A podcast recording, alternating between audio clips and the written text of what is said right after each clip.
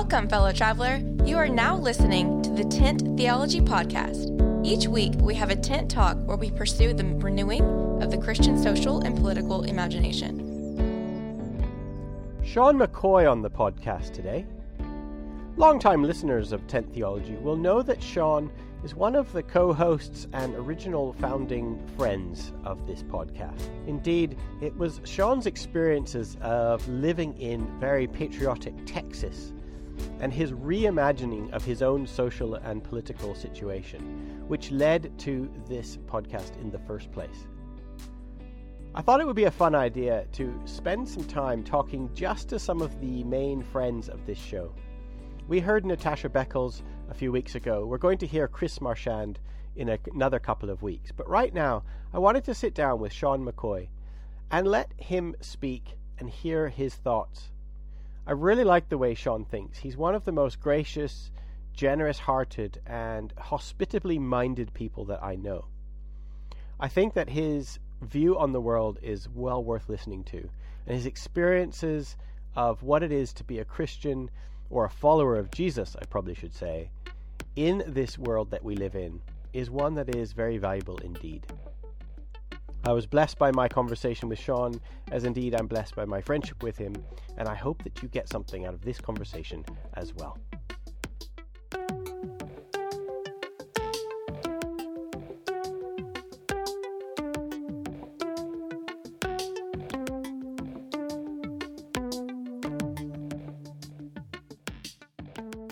Sean McCoy is in the tent with us today. Sean is a co host of Tent Theology, but you haven't heard his voice for a while because, well, he'll explain why. But he's been taking a bit of a break, a step back while he worked on some other stuff with his business and in his life. And uh, we're really glad that he was able to find the time to come back because Tent is definitely a Sean McCoy vehicle, and Sean McCoy belongs in the tent. So uh, never fear, listeners, if you've been wondering where he's gone, he's here. And uh, I first met Sean years ago when I was interviewed on his podcast, which was called Come to the Table. And uh, he interviewed me about my Kierkegaard book, and we became friends as a result of that interview. And then when I wanted to start Tent Theology, I got in touch with Sean, who had been writing to me on and off uh, over the last few years. And I said, What if we did this? What if we started this podcast? And Sean and I also came across Chris Marchand through a different podcast, and the three of us decided to do this thing. So, also, part of our plan all the time was that I wanted to interview Sean and Chris uh, just by themselves and get a, a feel for them and who they are. And that has always been one of our plans. And then, about 10 days ago, listener named uh, Rachel, you know who you are, Rachel, Shout out to Rachel. She wrote to the tent. She wrote to info at tenttheology.com, which anyone can do. And she said, I'd love to hear an episode where you just interview Sean and you just interview Chris. And of course, we also have Natasha Beckles, who's also the third co host now. And we've already interviewed her once. And uh, Rachel said, I'd love to hear you talk to Sean and Chris. And I thought, well, it just so happens that that has been a plan for at least a year now. So there you go, Rachel. You're the one. You're the one who's kicked me up the backside, got me going, and here we are. This is Sean McCoy, who's going to be talking with us just for the full hour. Sean, we have no other guests. We don't have to worry about interjecting. We don't have to worry about uh, uh, making sure that our authors or our theologians get their full airtime. It's just you and me. How are you doing, buddy? Uh, as always, my friend, I'm living the dream. And and to your comment about uh, whether or not you're physically here, I think of the phrase that you know, home is where your heart is, and so right. where I may not be in the tent, but my heart is always there. And it, I cannot tell you for Rachel, anybody else, just to, you know, that kind of that mm, just that inquiry or just that desire to to share like that is just uh, you can't buy that. And so thank you for that. Thank you very much. Now, you, I mean, can you tell us a little bit about what you were working on, like what you've been working on the last few months? What, what is your work? What's been occupying your heart and mind these days?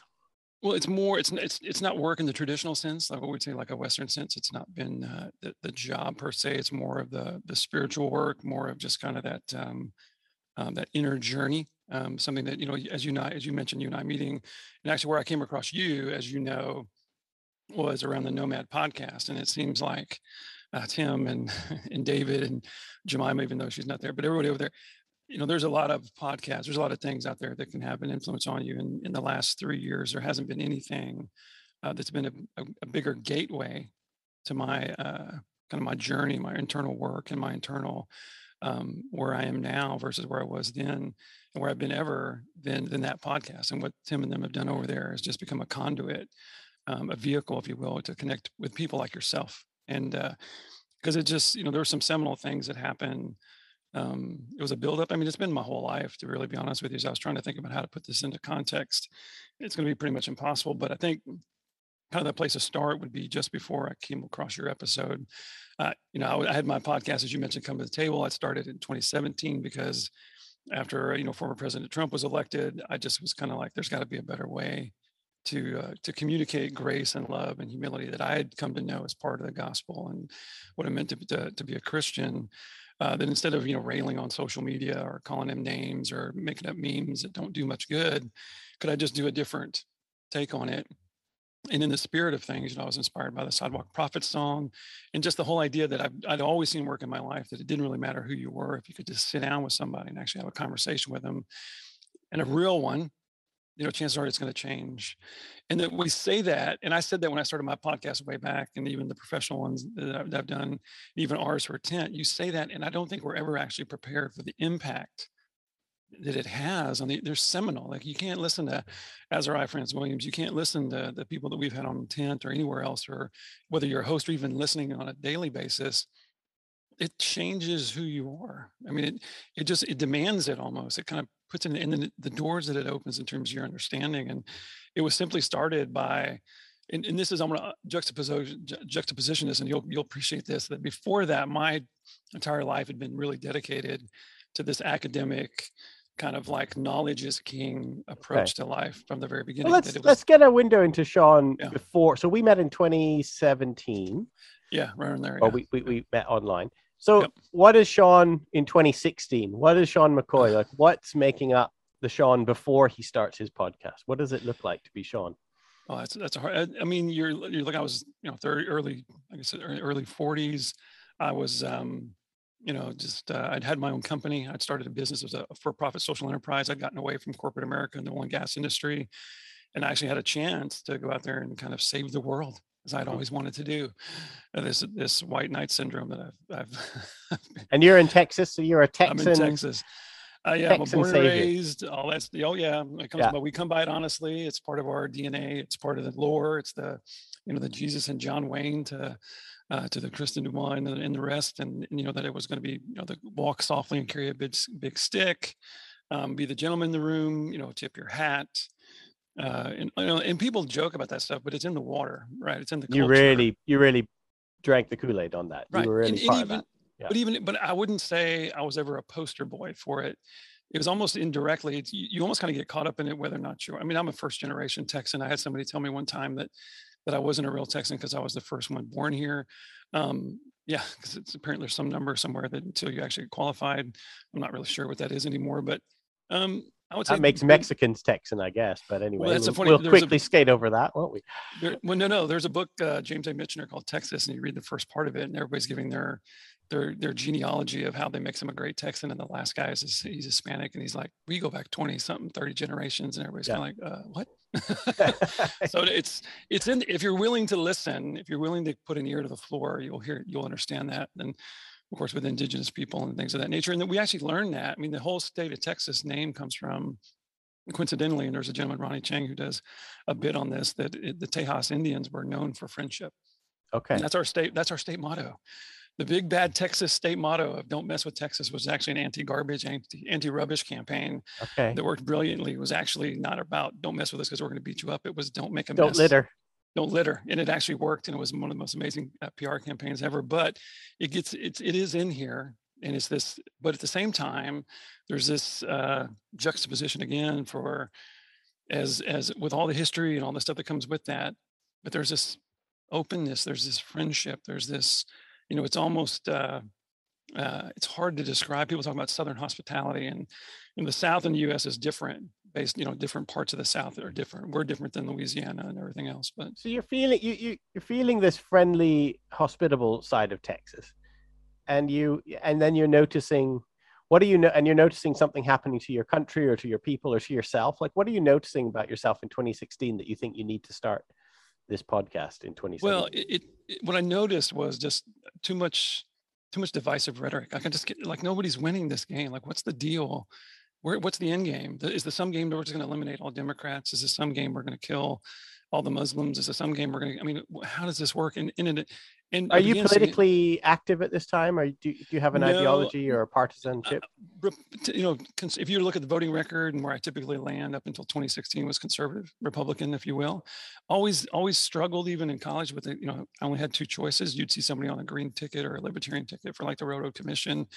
I remember in college, a guy came up and you're like, I want to do this. And I remember I couldn't vote for him in the primary because I'd voted Republican in the primary before that. And the way the state law set up is I wasn't even allowed to switch parties in the primary. And it was one of those first moments you're kind of like, this doesn't seem right. Like I should be able to vote for whoever the heck I want, not just who you say I can because I voted some way before. And so the, the cracks start to come out. And it's one of the big blind spots was you know where my idols are i mean I, as i got into my faith in my early 30s i didn't i grew up agnostic at best uh, you know religion was trounced upon in my house I was made fun of my dad was definitely uh you know not at all religious and, and so i kept thinking i had this open mind and you know i had this the book that brought me to my faith was actually ecclesiastes it wasn't the new testament i wasn't uh, being being saved from my behavior I, appreciated it but it wasn't the thing i was looking for it was the I, I saw this the materialism of the world, you know, just not work out like it was supposed to. And yet I had this void. And so here's this story of this amazing, and I really looked into it and really had opened my heart and mind, if you will, to do that and was on this journey. And I, what I didn't understand, what started to unravel, unravel in 2016 is that, you know, I knew politics, I didn't follow, it wasn't active, but but I understood it had its place and its presence and it had a lot of influence. And here comes President Trump, which just seems to have brought out the worst in us. And and and I say us as a collective, no matter which side of it you're on. And I don't mean to to be that divisive, but I just felt like it, it didn't leave. But we'd we'd had that problem for before that in 2000 when Bush Gore when when President Bush won there. I remember one of my first thoughts was, yeah, but there were 60 something million people that didn't vote for you. What about them? Yay, we won. And I I come very much um, disengaged with this idea of winning. I mean, it's so prominent in Western culture, so prominent in the U.S. and the world I grew up in. That winning was everything, whether it was in business or on a ball field or in the military when I served. Like the goal was to win, and that was it. That's all anybody cared about, you know, profit or or just whatever. And so, uh, and I just felt there was another way. Like I just felt like we were missing the boat, if you will, and, and there was something incomplete there. And so, 2016 rolls around. Hey, what am I going to do? Start a podcast. I'm going to actually. I'm going to sit down and talk to somebody who's homosexual. I'm going to sit down and talk to somebody who's an atheist. I'm going to sit down and talk about. Let's talk about the things we're not supposed to. Race, you know, religious beliefs, you know, political party affiliations and whatnot. Right back to what I was saying before is that I was blindly coming into this thinking in terms of where I was at that time to your original question. I assumed it was all going to be for the benefit of the listener.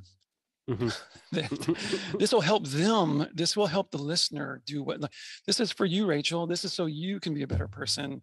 And and you forget, and I was very naive that that where it was going to have the greatest impact was on me. Yeah, and, right. And, and, and it wasn't the intention, and it's not to be selfish, but when you're at the front of it, you know, when you're at the edge of this, uh, when you're when you're talking to people, when you're talking to your stepbrother about the fact that he's homosexual, and he and this is a person you've seen with the utter confidence, with unwavering confidence in his life, very successful, come on like to, to melt and to, and and to see him implode about not being accepted by his father um, or other people, or just the fact that he could get fired from a job or his or his husband could get fired from a job and just have and just for that one thing only and have no recourse and these kinds of things or you're talking to somebody about race and you see the pain and, and you've been aware of it. I wasn't any dummy. I wasn't i wasn't delusional but i didn't but i also grew up in a time thinking that it was all over this is a big thing for me as as a kid of the 80s and 90s i thought i thought that we had to learn i thought we were all on the same page like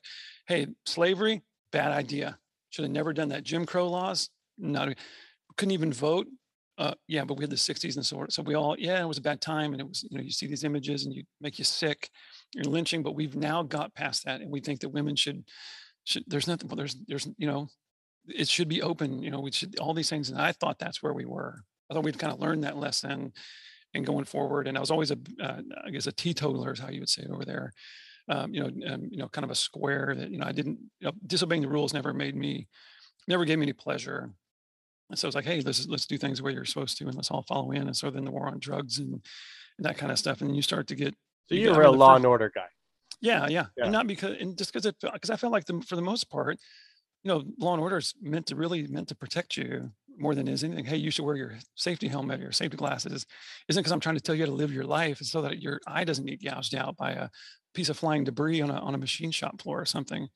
And so and so it was and so the first episode I did with a friend of mine named Jim Sanders, um, long episode about race, and he he, he challenged me to read a book because I'm like, okay, what can we do? Read and one of the books he asked me to read was The New Jim Crow by Michelle Alexander. And much like um, the Nazi Doctors by Robert J. Lifton that I read when I was in the Navy when I was younger, and much like Malcolm X's autobiography, there was no entertainment value to that book, but it was seminal. And and it starts to open and it starts to crack. And there was a guy uh, who, who at the same time gave a um, he, he was a, not a guest speaker. He was one of our people in the congregation of the church I went to. The first time at a pulpit, the the, the, the gentleman who, who baptized me and, and asked me to read Ecclesiastes that opened my eyes to to my faith. The, original the original pastor. The point is that he he never made anything political uh, from the pulpit. Like it was almost it was it was it was almost to the like you never knew. Like he just he was always grace and love, and it was always the essence of it, but it was never political. And in this, and it was probably 11, you know, 10, 11 years in, um, right before all this kind of started, this guy Kurt Cow gave it, gave a guest. He was one of our congregates, and he was the first person that openly on a pulpit challenged the idea of are we idolizing our own country? Are we idolizing the American flag? We're gonna, we're, how far are you going to take this? How far should you take this in terms of evaluation? And it was a, and it just kind of it's like one of those little I I liken it to like the, this dam that it had cracks in it and things chip things are chipping off. That was kind of this first little like real kind of hole in the like like okay, uh, am I am I idolizing? Because man, I'm from Texas, buddy. I mean- I we it runs thick. You don't got to ask us where we're from. You'll know. We'll tell you, and then you'll be like, and we know the state bird and the state flower and the state tree and the state motto and the song and the history. We learned Texas history before we learned U.S. history, by the way, in school. Like it's part of it. It's in the. I mean, it's in everything we do. You know, and, and you know it. You just know it, and you can speak it. It's almost another language. So what was your feel? Like, what what does it feel like to hear somebody? You've been in a church for eleven years and nobody had ever talked about anything like this. What did you? What was your first reaction? Do you remember? Oh, it it was it was like a you know best way I can describe it is like a light bulb. It's like it's that proverbial like as, as kids when we used to watch cartoons when that it's this all of a sudden you widen and you're it's it's, it's that aha like holy like what oh you know now, now it's the see and now I can't unsee. I didn't it's it's been there the whole frick the whole time, and now all of a sudden, oh man, now you have to see it now now it's clear. What did you see? That it was idolatry? the potential? Yeah Okay. is it you know it was the challenge it was this idea of well how you know how far have you taken it how far isn't it and also an idol to me like for me it would challenge me not just yeah i can see so i can see my buddy david over there and he's he's got the problem he's he's idolizing the university of alabama because he wears the hat all the time and it, he's the one with the problem it was like because you know it's look you got to talk to yourself first right i mean it, that's this is where we got to start it all and so and so with that you know, then then I'm then, I, then fast forward to this, you know, I get this like on my Twitter page. I didn't have a very active Twitter campaign. It's a little red dot, and I'm sitting in a parking lot at this HEB, which is a grocery store down here. I can still remember to this day from the Nomad podcast. And so I go, and you know, oh, this is great. Thanks for liking me. I'm like, yo, let me check your podcast out because I'd found that podcasts were this mainstream media and whatever else. They have their place of doing things. They're not trying to educate you. They're just trying to incite you podcast became this place to really learn and engage. And I was on this, you know, learn, learn, learn, knowledge, knowledge, knowledge, build up the hours and I'll know stuff. And sure enough, first episode I listened to for Nomad is with NT Wright about the book, this thousands of pages, you know, book. And it's typical. It's all the things you would expect, right?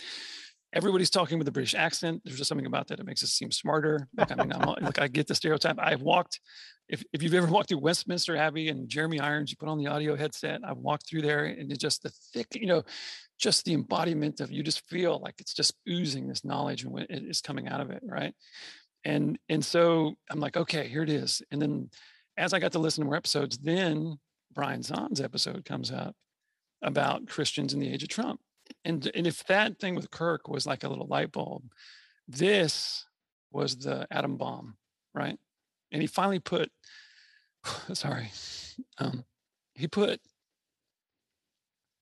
sorry stuff. It's good. No, it's because right? it, it's you know because it, it means something to you, and you and, yeah. you and you and you just. I was like, I've been missing it. I've been yeah. missing. I mean, holy crap! Like, we deify George Washington. We we have created this this idol of this n- nation that that and dude, it runs deep, and so you know, and I'm just like, and then you start thinking about the impact, and you start thinking about, oh my, like I've listened to that episode so many times I can almost sing it. And then the, at the very end of the episode, like they do, at no matter which I love, and I remember Tim saying, you know, just that sounds very Backhousian. That's the word he used. And he says, if you want to, you know, if you want to get a different version of this or, or an, expan- or an expansion of this, uh, go listen to our episode before with Stephen Backhouse. So, you know, like at that point, right, the floodgates, you know, it's like, what, what in the world? Like it just, and I sent that episode to people that I knew because it now, because it made sense of why we, how did we, how do we have this atmosphere with, with President Trump? Well, how do we have this? Where's all this coming from that I thought was gone? Where's all this coming? This isn't the nationalism that I know. The nationalism I know is we're, you know, from this, you know, it's the Marine Corps hymn, and it's you know we're the good guys that came in and saved World War One and World War Two. It's all that's the first book I ever read without pages or without pictures was about the Battle of Britain and the RAF. And I think the only thing that that saved me from being totally wrapped up in it being a poster boy was I remember, and this is always a seminal moment for me as a 10 year old or nine or however old I was, reading about these RAF pilots and you know Lieutenant so and so and Captain so and so. And you, you know, you like you do in a story, like you do when we read our comics, like you, you you love this person. And they would go off and they would go off and then one of them wouldn't come back. And i can remember as a 10 year old going no no no. Right. You know the heroes don't die. Right. John wayne gets shot in the arm and he's okay. And i remember like that and watching the deer hunter at a way too young of an age. At the same time as you're enamored with it and enamored with that stuff you are also i was aware that it, that it didn't always end well. So it kept, kept a little bit of that edge away, if you will. And so I go listen to your episode and it and it took Brian's episode and then just whatever was left of my of my uh, uh piecings of holding on to the, this idea of you know nationalism it, i just there was nothing it was a slate. It was just wiped clean. And i'm listening to you talk about you know people that that really embodied like didn't just get a tattoo of a cross, didn't just put a neat Bible verse from Kirkland's on their on their wall, didn't just you know point it during a, a sermon and go, "That's some good stuff," and then walk out and forget it for the next week. Um, these are people that lived it, you know. And so it's like, what does that mean? Take yourself like, how far committed are you? How are you? How much are you willing to do to follow the way, to follow the way of Jesus, and to follow the way of Christ ultimately? That spirit of people, and, it, and that resonated with me um, and again, I mean, I still to this day, this is three, however many years later, I got like your episode. I can all I listen to it. I mean, there was four particular episodes, and those were the first two that I just like. If, if it was an old school cassette tape, they'd been worn out at this point, and that's what tempted me to reach out talk to you about that nationalism and Kierkegaard and challenging that that sentiment that we had come up with that this cultural bias that I didn't know I have because we're just people. And at the same time, you have to be have a little bit of grace. We were talking about that earlier you know, it's because then you start to because then I got I got so and then you add in like reading the book about new Jim Crow. You start reading. I started reading on um, um, uh, it was you know the, the Pete Enns's book, uh, Brant Hansen's book, uh, all these things. You start realizing like if I'm going to really follow the like, what does this actually mean? You know, what does this actually? Because like Ben back to Ecclesiastes is about materialism and seeing the trappings of corporate America and the promise of more is better that I I believed in for so long, not work for lack of, I mean, that's being nice. Like not only not work, but like, I think it's actually counterproductive and it's actually stinting the growth. And then those two just, it just blew away. And then you're this empty, you're almost like an empty canvas. You know, you're not a clean canvas, but it's an empty one. It's kind of like, what in the, so what do I do with this now? What, what, because it was so fundamental. Like, and I told you this story. Like I went into my closet, it got so deep for me. I went in my, I went in my closet and threw away everything that I owned every piece of clothing, every hat with a with an American flag or a Texas flag. And if you know anything about marketing in Texas, to slap a slap a Texas flag on that sucker, and you'll sell more of them than you would without it. Get Texas edition trucks and this and make 1830s. I mean, go on and on, right? You know that everyone knows the drill, depending on what what's the. But here, it's like, and you don't even. I mean, it's it's it's. You talk about branding, you talk, you talk about market, and so, but I couldn't, but I couldn't do it anymore. And I used to get. I used to cry in my own heart. Like my favorite song was the Star Spangled Banner, and I, and I said I would say that I never got really asked that, but in my head, every time I'd go to baseball games and, you know, I remember you talking the pitter patter, right, of your heart and standing there at a baseball game with everybody singing in unison, looking at the American flag. And if you look in the bottom right hand corner of the American flag, you can see a little Texas flag. I used to look at that. So if it's got the red, white, red and white stripe with the one star, that's the Texas flag, by the way, if you look at it. And I'd look right there as the song would go on. And I would and I would think about all the things I knew about our history and all the pride and all the you know, and it would just, it would, it would it bring you to, like, it bring me to just this level of like, mm, I don't, you know, it's, it's, beyond description. When, when it's flipped and you start to, it, it is like you've talked about it, like you've, you said in your episode, it's stronger than it's religion. It's, it's, it's stronger than a religion. It becomes this thing. Right. And so I know that, I know I know. And now we, I grew up in a time where it wasn't really cool doing the military. Nobody celebrated that when I joined in 92 and I got out of high school. It wasn't like now people give ovations and give their seats away in first class and everybody everywhere's yeah, post, everywhere. Post 9-11, right? Yeah. That's yeah. I was, so I was in 92 to 98. We didn't do that. you didn't wear your uniform out in town. The two places I was ever, was ever really treated well like that were, were in Seattle and Portland.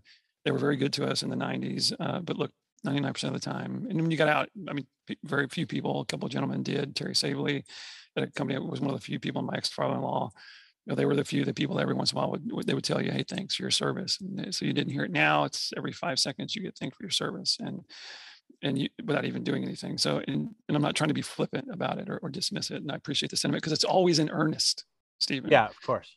It's always in earnest. I mean, yeah. I've had people like this. You can see it, like they want you to know they're yeah. they're grateful, and they well, are. they're feeling what you felt when you're sitting in your baseball game watching right. the American flag. They're feeling that looking at you. Right, right, and I do think there's still this hang up. There's still this compensation from Vietnam and Korea because we weren't that way. Everybody's kind of make up for it. And when I was a junior in high school and we had the first Gulf War, oh my God, you talk about a a pep rally. I mean, what a perfect storm of patriotism and righteousness. And here's this evil dictator kicks, you know, Kuwait's butt. And we come in with this coalition and kick him right back out. And then we stop. And it was like quick, done a hurry, efficient. We were right, parades, and now we can be proud again for the uniform and off we go. Right. And then we just forget the part that said the reason he went into Kuwait was because he was so much in debt from an eight-year war with Iran that we helped him with. That he was just trying to he was just trying to find resources to pay for his, you know, and that kind of thing. Let's not talk about that part so that and that was it wasn't and i threw away all this stuff including the first thing i ever bought when i was 18 i told you about this leather jacket this vanilla ice big usa flag on the back that you know when i used to, first thing i ever bought i was 18 years old and I wanted it when i was in junior high couldn't afford it it was not even a thought uh, with the way that I grew up, that I was ever something I was going to possess, and it actually wouldn't make a lot of sense in Houston to buy a leather jacket anyway. But it was this thing that you wanted. I wanted it, and it was the first thing I bought. And I'd had that thing at that point so that was five years, so 25 years. I'd taken that thing everywhere with me. One of the few things I've had with me like every step of my life. And I put it on one last time. And and I couldn't do it anymore. And, and I couldn't uh I couldn't do it anymore. I couldn't I couldn't wear it. I couldn't I couldn't put it, it wasn't on a pedestal anymore. And I just I had to get so I got rid of it and I and I just threw it away and and then you're having to live with the other side of that. So now you're kind of this blank slate and the next two things coincidentally that kind of helped then kind of direction literally and figuratively uh, janet williams uh, came on the show for nomad and was talking about apophatic theology which is just this you know it's not around dualism. It's not just some it's not some wordplay game. It's this whole way of looking of just kind of letting like letting everything go.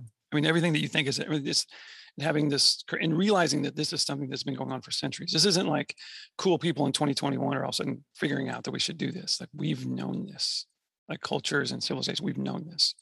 And the knowledge gets lost and it gets kind of covered up by stuff. But that particular I feel episode, like I feel like pausing just briefly to, yeah. to dwell on the word apophatic because that might not be yeah. something familiar to a lot sure. of listeners. But it's it's the form of theology or of thinking about the divine or thinking about mystery which doesn't try and control it or answer it. It doesn't try and give positive definitions. It sort of says, you know how you think about God as a father? Well, God is not that. You know how you think about God as a mother? God is not that. You know how you think about God as the great sky being in the universe? God is not that. it's, it's always stripping away your certainties that your little um, metaphors and images and it's trying to get you into a mind space where you realize truth is bigger than you can apprehend right right right and and, and, and that it's okay and it's you know okay. this this Yeah. this is the part that goes against like we're supposed to you know pursuing knowledge pursuing understanding pursuing control we want to make sure we understand what's going on we have to we have to understand what it is and give it parameters and, and that way we can control it and manipulate it in some way and at least manage it right and this idea of just going beyond and just realizing that at the end of the day i don't have a clue Yeah. i don't have a clue well it's you know- very ecclesiastes isn't it Right, right. And it's you know very much in the in the sense of just, yeah. I mean, right. You get oh, here's all this stuff. It's just dust. It's Yeah. just dust. You know, it's just stuff. And I remember it makes me think of Hurricane Harvey when it came through here, and I spent two weeks literally tearing people's houses down that had been flooded with six, seven, eight feet of water. wow yeah And and you and I remember just every time, it's just drywall, some wood. it's just it's just it's literally you know bricks just compacted dust. It's just dust, some pipes and some wires, right? It's not this thing. And I can remember getting all sentimental about my house because I was afraid it was going to flood. And then later I was like, why am I attached to this thing, right? And it's requiring kind of this, which obviously fit very well in that in that stage. So it kind of gave me this. I don't know if hope's the right word, but definitely some parameters. Okay. so what's happening to your friends and family while you're going through this you're you're going through a time of being refined and being authentic and and you're living true to yourself and you're having freedom but what's happening to your wife and your kids and your yeah, yeah. parents and Yeah, you should talk to my wife. She'd be like, "Well, uh, most days I think he's about to lose it, but you know, and he gives me hope." And you know, it, it it's it's a very lonely road. I'll tell you that much. And I do that because because because then you, yeah, you have this paradox, right? I have kids in America growing up in the upper middle class. You know, here I am with this stuff going on, and my kids want to, you know, go to Six Flags over Texas and just you know, or they want to they want to buy this, they want to buy that, or you know, that or it comes up, or my friend, yeah, my friends definitely the social circles, they're all still wearing it they're all still eating, breathing in it. They're all they're the ones that are having the comments and stuff that you can talk about that you could expect in the commentary, especially as things start to move into now and social justice and whatever else. And those conversations, their conversations didn't change. Their perspective didn't change. Not that we were all part of some big, you know, conspiratorial cult like thing, but it's it's everywhere. And look, and I don't have these are wonderful people. This is the other paradox back to almost like the Janet thing where the, the apophatic is these aren't these they're not evil. Like the idea isn't well, if we could just eliminate all of them, we'll just be fine. If you, you're just trading one problem for another versus and it goes into this idea of shalom, which has become a very important thing with me, which is I used to think peace is back into the, the, the back of this was if I have more strength than you, you know, you know, peace is, you know, peace through superior firepower. Like that was the motto I grew up with and saw emulated in every movie, every song, every book, every story, right? That's how we get peace is we just got to make sure that the bad guys aren't here. And then that, then we'll have peace. And, and we, and we know this is the sad part. If you really, really play that out, it's not, it's not, you know, the shalom thing of, of this tension, you know, what does happen when a when an immovable object and irresistible force come together actually what happens is balance that's what that's what makes a bridge work. That's what makes a house stand up is that you have these two opposing forces and they come together in such a way that's balanced actually complement each other and you actually have that that moment of, of, of, of peace if you will in that in that context. But as soon as something goes awry it all comes it comes crumbling down. So the, yeah i mean i kept a lot of that i would say internal. I mean I, people like you um, podcasting world, those world people are having those same sentiments. A lot of online stuff, a lot of people that were, especially on um, from a faith standpoint, that were going through that. are you are you going to church still by this stage i mean what are you doing with your I, yes, yeah, I in- of christendom what are you doing with yeah. So I was, and it was more. I'd gone. We'd left because the, there was a new pastor at the church I'd been with for the only church I'd ever known before that, and then uh, my wife hadn't connected. He was much more academic and in, in presence, and she just didn't connect, and that's a big thing for her. And so we started going to this other church at a, at a movie theater of all places. you know, big movie theater. It's all set up, and it was it was very much a I wouldn't say evangelical, but the big band, the cool youth leadership, your, your typical modern American, cool progressive church kind of format, and good people. Again, some of the most amazing sermons I've ever heard there, but also very, very structured and you know, kind of there was this. I started to listen and hear because one of the things that, that apophatic uh, got to me, and then ultimately with this, the, the fourth one with around Alexander Shaia was in this understanding of dualism, and then it goes back again back to Tim. Tim kind of burst my bubble really, really big at the same time with one comment about music. I'd been listening to nothing. I challenged myself when I became a Christian when I was in my early 30s to, to listen to this, you know, kind of garbage in, garbage out, if you will. And I mean that, don't take that the wrong way, but just what's feeding your soul. And literally spent 12 years, not to be a, a goody goody goody, but like never listen to anything besides Christian music, mainstream American Christian. Music. Yeah, music. but that's not going to feed your soul very well No, at all. no, what, what, and it, well, for me, it was just like, you know, it just Yeah. kind of reemphasized all this stuff. Well, then all of a sudden, and Tim made one comment about Christian music because in my head, I'm like, why didn't everybody listen to this kind of thing? Sometimes, you know, look, it's, I'm an egotist. I'm still a person. And, and I remember he just said, well, it's all about you, meaning me. And then I started listening to the, like, I can remember where I was standing when he said that. And I went, huh. And I started listening to the songs.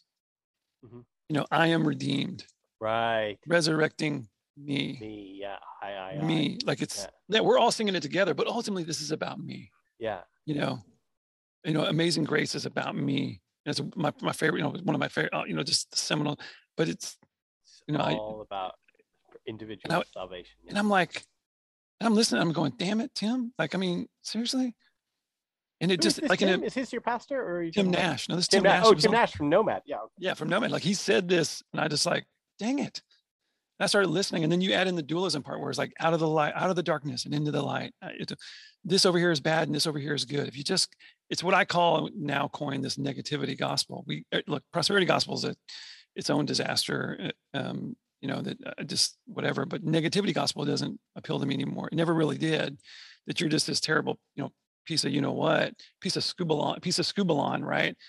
Right? That that needs to be saved. Thank god and thank god god did this or else you'd be you know you'd be out of luck. And it's so that and you start listening and then you start to realize that all the sermons and all the songs and all the perspectives are used to be bad now you can be good. And now you're saved you're good you're okay. And i started listening going dang it it's in every it's like in the like overwhelmingly the message is in there. And i just been listening to it over and over and over again so now uh, you know the nationalism started blown up and it just the music i can't even listen to music now and i hear it. Oh, your life is being ripped Oh, apart. yeah no it's this it's just this torrential you know it's this this you talk about you know stirring the pot or or you know upending things. And then the fourth one coincidentally is i listen to alexander shaia and he he talks about quadratos and the work that he's done around this and this four path journey. Um, that he's looked at and, and, and derived and, and he's drawn from directly from you know Joseph Campbell and, and who inspired George Lucas around the Star Wars story and, and if you were looking at Joseph journey and yeah. Yeah. and so you start really looking at that and you start looking at this process and then you know the first the first path is you know accepting this challenge or this or going on that first step you know what is it going to take to you just you know kind of take that first step recognizing that there's an opportunity here and, it's, and there's all kinds of subsets of that but there's also aspects of that where sometimes you don't get asked to go on that journey like it's just here a diagnosis or a, a difficult issue or a car wreck or small or big but this this thing. And then the second the second path is around suffering. Like it's the it's the it's the one part of this whole thing in our life experience. What do we do with that? What do we do with suffering? It's not just that it's there but that on some level god allows it to be there. It's part so and it just to make suffering go away? Well now we go back to the ecclesiastes and the you know is it all about finding luxury and comfort? Is that the answer? Because that i played that game i've been around that game enough. It, it doesn't and it doesn't work and i don't know anybody that it works for. I think there's a lot of a lot of superficial success out there but not core. And also at the very back of my head from the very beginning of my time in this world like my, my question above anything else i don't care how far how much or how many all this all this uh, you know knowledge accuracy to me none of that sci- let's go find it let's go down that road let's but i don't none of that matters to me more than why on earth are we here? Like what in the world are we doing? Why are we here? Great. But why why, that's all I, I, just give me give me some idea of why we're here. And so this starts to answer that question for me and i think it's the it's the why for, helps with this, right? Right. And so it's and it, and it's and here's the thing too about what I love about him and what he'll tell you is that it's not even him. Like you know, Lutheran, Lutheran, Calvinist. Cal- this isn't him. He's not. He didn't come up with this. And, and quite honestly, neither did Joseph. You're just defining. It's almost like a little bit like science. Like you're defining what's already there. You know, DNA or or the way the water cycle works or anything scientific. We act like we're somebody special because we've defined this. It's but it was already it was already working that. It didn't wait for us to work that way.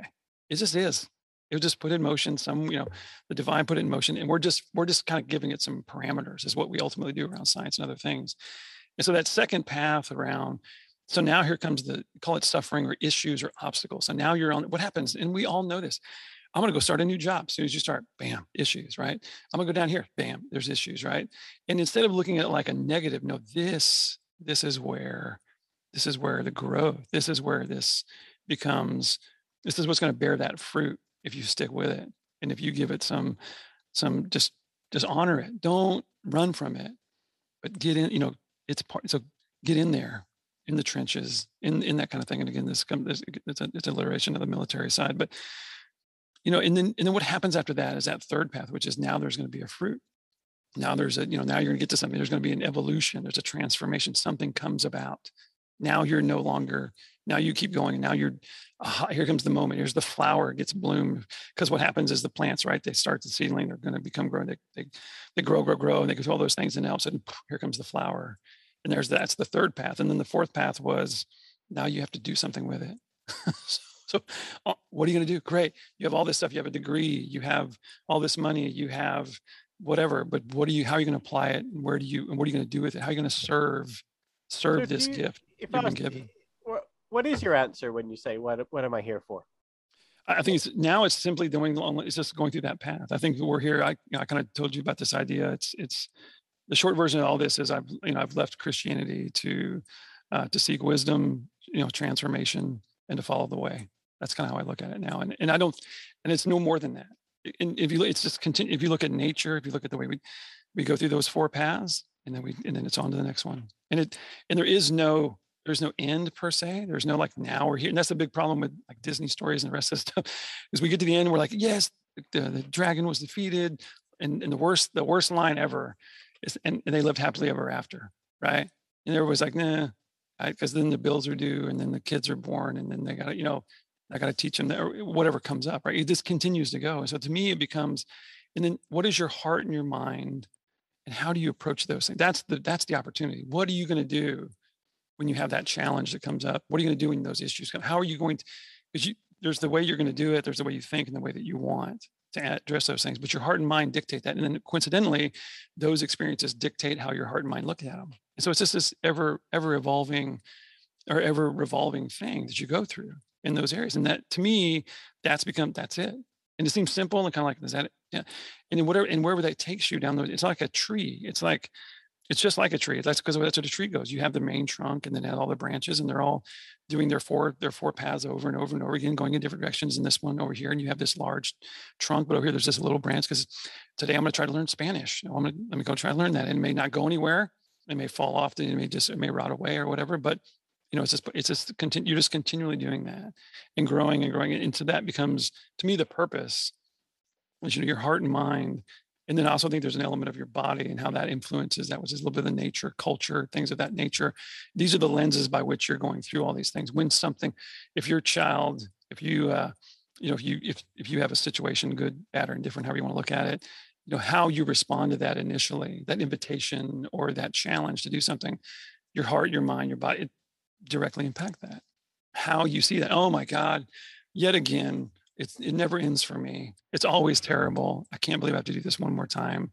I, I, I never, I'm, I'm always in this, it's always bad luck. Well, it, and then becomes this, it becomes this perpetual thing that you think it is because that's where you, because that's the way, that's the lens you look at it. And I'm not being naive to say, well, if I just look at everything great and wonderful, it'll always be great and wonderful. That's not it either. That's not really it. It's, it's understanding that, hey, I may not realize that I have an idol. Where is it? How do I understand that plank in my eye? What, how do I really look at that? Does the word does the word worship mean anything to you anymore? Like what what does the if if idolatry was something that really struck you at the, the idea of idolatry really struck you at the heart. That's what started it all. Yeah. So that's kind of false worship. Is there is there such a thing as authentic worship, and yeah, what does that look like for you? You you honor the gift that you were given. So how do you honor this gift of life, right? How do you how do you love back? Because because you telling me God loves me, or I hear this all the time. That's great uh, it's it doesn't you know a lot of people are like yeah, don't feel like it. And i think maybe that's part of the challenge is that you know back to this what do we do while we what do we do with these situations? How do you handle uh, you know january 6th here in the united states? How do you handle you know systemic racism that still that still permeates through so much of our society? How do you what are you to do with it? Okay great. So we yeah it sucks looks at it man it's terrible makes me want to throw up makes me want to like you know it, it challenges me but how do i then go back and honor how do i honor the examples of the people before me how do i honor the example of jesus when when when the very life of jesus was threatened. What did jesus do? Simple so how do you honor that? Well when it's my turn my my way of doing that my way of worship is to try to honor that. Not talk about it not write a book about it. Yes right? Right but like yeah. i desire mercy not sacrifice. Right right. Your right, words of worship disgust me. I'd rather see justice flow like a river yeah. Right it's the whole love it's the whole you know whole paul verse about you know you can do do all these things but without without not just love but like that that's that fourth path like that apply it. Love unconditionally. I mean, isn't it, and that's freaking hard. It's so interesting like i've been around christians who when you talk about love like we just gotta love and they kind of roll their eyes and stuff as if that's like this old cliche like that's kind of it that's the only thing we've got and you ask any mystic and they'll always tell you love was his meaning and love it's all about love. And like you kind of have to see this this old word word with new eyes right? And not roll your eyes at it. It really is the hardest the most simple and the hardest thing to do. Oh and that makes me think of apophatic because it's both easy and difficult. It's it's both but it's neither.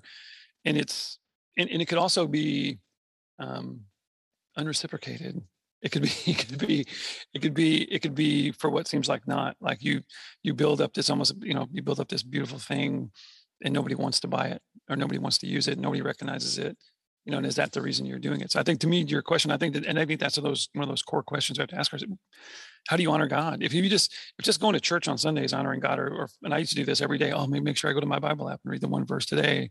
It's part of my part of my checkbox. All right so at least i was in the word and yeah, I took a minute or a second to look at that verse and I could apply it a couple places and then off you go. Like, is that really worshiping? That really honoring love. yeah. Right. Right. Well, yeah. at the same time, I hold, you know, hatred and angst and grudge and I'm mad and I'm like, dude, you're missing it. And I'm saying to me, I'm like, I'm like, you know, and then I went through some things with my mother about forgiveness. And, and I will tell you, it's, it's, here's the thing, forgiveness and things of that nature, or some of these things and I want to recognize it is hard. You mentioned it in that episode again because I hear it all the time. It's not hard to understand; it's hard to do. But but if you can do it, if it's really if it comes from within, if your heart and mind are in that such a way that says, "I really want to honor this," and I, and I get why, and I'm going to take that chance out there. All I can say is the potential for reward, and that maybe it sounds really bad because I don't want to feel like it's something you're going to get. So so scratch that whole idea. Whatever whatever harvest you wish to have bloom, whatever harvest you wish to come. You can use fruit fruits language. Right. I think there's something. So, what there. fruit do you, you want it to be? Yeah. Sour, super yeah. sour. Yeah, it's it's nutritionally valuable and it's nice looking, but it's it sucks to eat. It didn't really help us. What do you want the world? What do you want? And it almost comes like a legacy thing. What do you want? That it may be just one person. You'll you might never ever get a chance to be to get a chance to impact that person, or or or nobody may ever ever know what you did for this one person. I think it's interesting that you're you so much of your life earlier was defined by honor. You're honoring the flag, you're honoring your country, and then you served in the military, and you are really motivated by the idea of honor. And it's interesting that that idea has not gone away. The honor has not gone away. It's the objects that you are cleaving yourself to. That's what's changed, right? And and I hope that speaks because you don't want to, you know, the the whole baby in the bathwater thing. It's like it's not well. I, well, I was really nice to somebody, and they weren't nice to me, so I'm not going to be nice to anybody ever again. Like that. That wasn't the problem. Like the, in, in your expectations may have been the problem, right?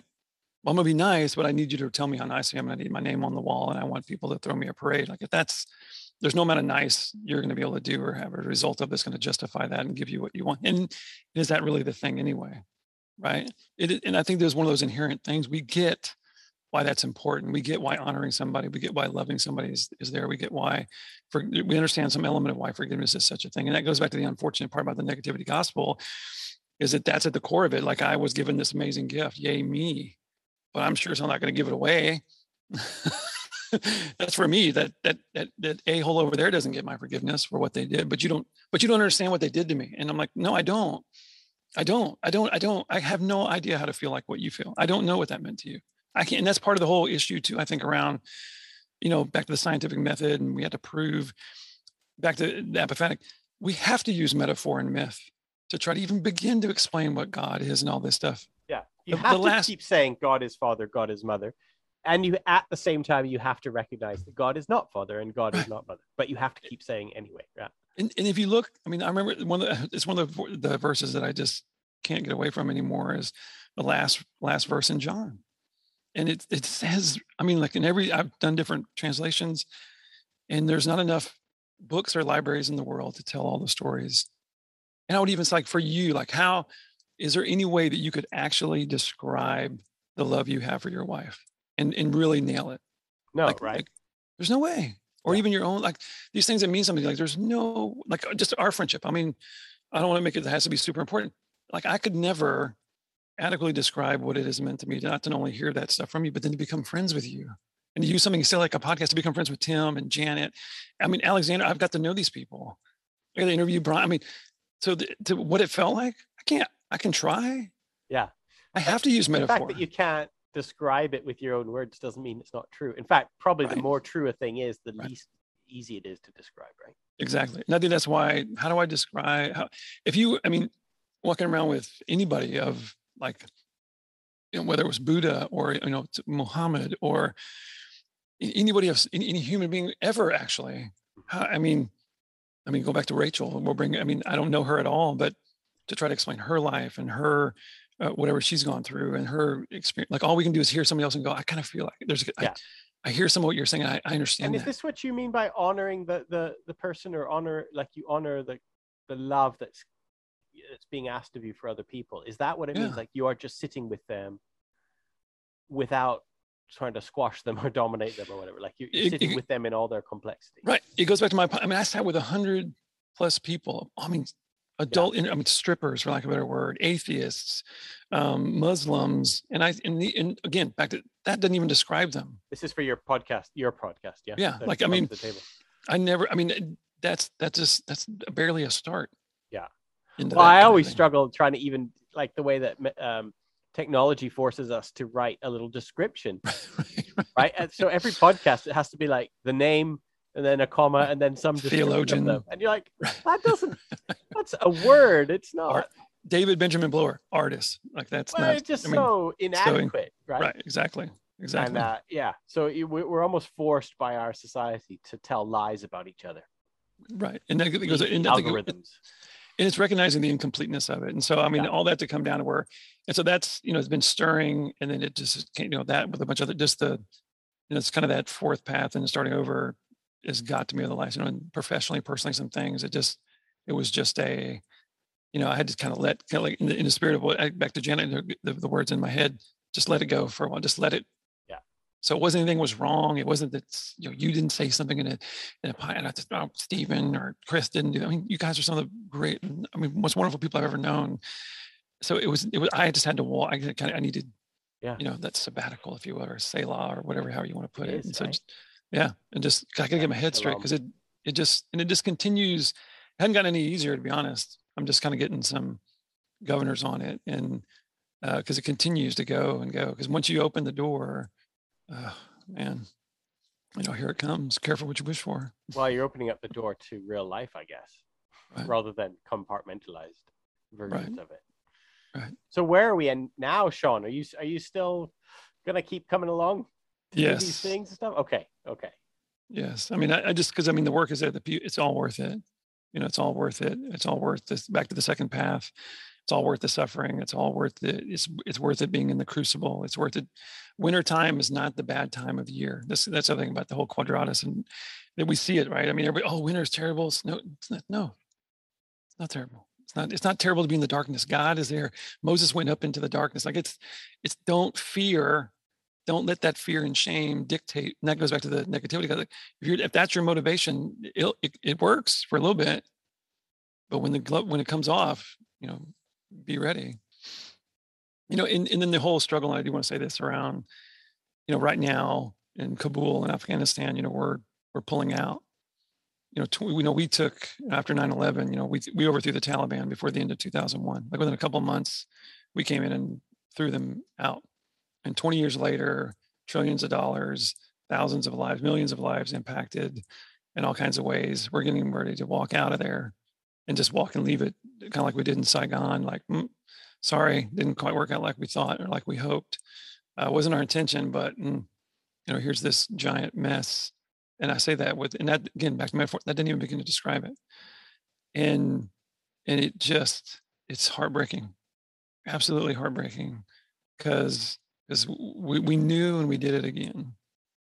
What would you we, say to, I mean, I, I feel like I can't, I can, I have lots of words to say, but I'm not coming from the same place as you are. What would you say to somebody, to an American listener right now who, really does talk about them, like really thinks the military and American dominance is the route to peace. What do you say to them? Uh, in one way, I would say they're not. It's not a right or wrong thing. Um, it's because then that, that doesn't give you any room to. It doesn't give you any room to be proud of your brother that served, or or to honor somebody that you knew that you got lost. That you know somebody who's dying in vain is the thing. That's the that's the worst. That's the part that the you don't ever sing songs about that. That's that that's they will. Matter of fact, that becomes the lore of like they will not die in vain. It has to be worth something. That sacrifice can't be for nothing. So give a little bit of grace to that, and and I would just just sit with it. And it's not a and it's not you have to you have to you have to do the work. You have to walk through. Ask yourself, what could we have done anything differently? Should we have done something different? Is it really is it really up to us to spend 800 900 billion dollars a year on defense? That's the best we can do with that kind of resource. Then the next 11 countries, um, including uh, China, Russia, and the UK combined don't spend as much money on defense that we do. Is it our job to be everybody's big brother? And then look at the and look at the fruit of that. Well, you know, uh, and it's not just here. I mean, I think about uh, Dennis Miller. Well, no, you know, we haven't any attacks on our soil. That's yeah, that's true, but the death and destruction we put elsewhere, we have to, that's we're responsible for that. Just because it didn't happen in in Alabama or Texas, it happened somewhere. These things don't just go away. If you're a 25 year old kid in Afghanistan you know, I mean, that person around for the next four or five decades. What is their perspective on life going to be like? And we're responsible for that. You can't go over there and do that and not then just go, oh, well, not our fault. So I struggle with all that stuff. And then again, because then you start, if you have that conversation, and then people start, oh, you don't love America, or you don't care, or you're not, you don't think their sacrifices were, you know, don't think they were worthwhile either.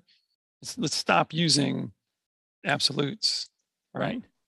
I have to say, yeah, we're gonna come to a, a close there, but I, w- I will kind of end by saying, like, I, I really find you just an absolute model of gracious conversation. I, I often think in the back of my mind, like, wow, how would Sean do this? Because I get so, I'll stay up late, like, I'll be awake at night, sort of bothered by some awful thing that somebody said on Twitter or something, and it really bugs me.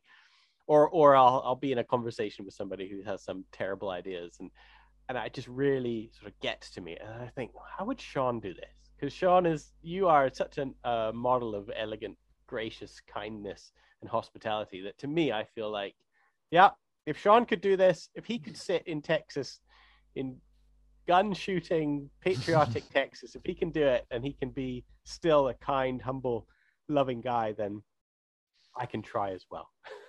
well, I, I, would get I would get a friend like my wife becomes the foil a lot of the time, especially around. I mean, and so I, I got to give her a lot of credit, and that comes in the community side, which is part of this. is so important is that you have to have people that you can also be completely open with. It's not that you're being a fraud, but it goes back to the politics side. Like, it, I'm sorry, you cannot just say and do whatever you want all that we just can't that's just not a productive way to live it there has to be a give and take there has to be a push pull there has to be there's and that's community and that's saying that even if you do something that pisses me, let's say you aggravate me to the point where I want to, I, and it's not that you're not going to feel that way either. That's the other, that's the other problem I think with the, pro, the prosperity gospel or the negativity gospel side is that if you just do this, then you won't ever be angry again. You won't ever have this feeling again. And then because when you do, then you're like, oh, I'm not, not honoring this gift that Jesus gave me because I just got mad at somebody for cutting me off on the highway or because some idiot on the television got up there and said stuff that I cannot believe an elected official in the United States would ever say out loud, let alone representing this country. And you're just like, are, are you listening to the words? Come, what do you mean there's no systemic racism? We have more people in prison than any other country in the world. Like, what do you mean? Go and look, just read, just do some research for the love of God. Doesn't take a genius, but they, and they not, and them not willing to look at that and still but still also know that if if if if their house was on fire that you'd go in there and get them out. Yeah right. To hold those two together um, have utter contempt really for some of the ideas and the words and to have not allow them to speak into your life and yet to also be willing and, and actually able to to rush to be by their side when a human being is in need. Like those two things i feel like we've got to have that. Truth is somewhere it encompasses both those actions, yeah. doesn't it? Yeah. Yeah, and, and I, I just I think it's a great place to land, but it becomes undeniable. Like you can't deny the the, the, the cross. You can't deny wisdom in a sense. You can't deny like if the the the the, story there, the um I'm losing it now, but the uh, the Good Samaritan story, like it wasn't about Levites and whatever. It's put in whoever you want in there. If if if a, if a, if a, if the you know lead Republican, lead Democrat walk by somebody who's on the on the side of the road starving to death and a member of ISIS. and I don't mean like old school Egypt. I mean like one's over there beheading people. If that person who's part of that group helps that person, put those people. And I think you talked about this. It's not Prince of Peace, Lord of Lords. You know, or, or I think but uh, he, Brian Zahnd said it too. Jesus Jesus Lord, and by default, that means that President Trump, President Biden are not. It means a Declaration of Independence is not the ultimate guide. Stop making it into that. That's what it means. You have to let but the challenge is to let that go, but but not not in the sense of like you have to destroy it and make it go away. No, you just put it in its place. You put it, and, and that's I love when you're part of it. Idolatry is Right. about. It's just You get to choose. back in their place and Yeah, not. and I and I've said that, and I thank you so much for that context that you gave me around just I get to choose in, in a sense. I get to choose how I love. Yeah. You know, Love blindly. Loving blind is just that. Oh, Sean, thank you so much for this uh, conversation. I'm sure it's the first of many more that will happen. But I think for now, we will say goodbye. And uh, I hope to talk to you soon. Yeah. Love you, bro. Love what you do. Thanks so oh, I much. love, you, Sean. Thank you so Love you. much, brother. And the, the hyphen podcast you're doing. I don't know if you got, I forgot if I, I think, I don't know if you guys promote or if we promote it out there officially. Yeah, we, we, we mention it from time to time. Uh, just listen. Yeah. Rabbi Avi Feingold, who reached out to me. He's a he's a rabbi in Montreal, and he reached out to me and asked to start a podcast with me. So uh, a, a Jewish theologian and a Christian theologian sit down together, and we ask each other any question we want about the other one's religion and culture, and it's it's a lot of fun. It sounds like a joke. It sounds like it should, yeah, it sounds like it should be the start of a joke, right? Oh yeah, I know. a Jew and a Christian walk into a bar and started a podcast. Yeah. So All right, it's good, friend. Sean. So you're the one. You're the podcast. It's all your fault, really. All these podcasting. It's all come. It's all come out I of you. So I will take all the blame and pass it and, and gift it to those that came before me. So thanks to Tim and David for the, the OGs of the faith-based podcasting world yeah, out there. can you actually? This is a good. This is a good place to end. Do you want to plug some other? Like, what are some podcasts you think that listeners to Tent might like? What are some other podcasts that have really influenced you? Well, one that you are, you know one really well. Can I say this at church with uh, Can I Seth say Price? this at church? Yeah, right, Seth that's a good. Um, I think uh, the Bible Project does a really good job of I think balancing the academic side with challenging what you know.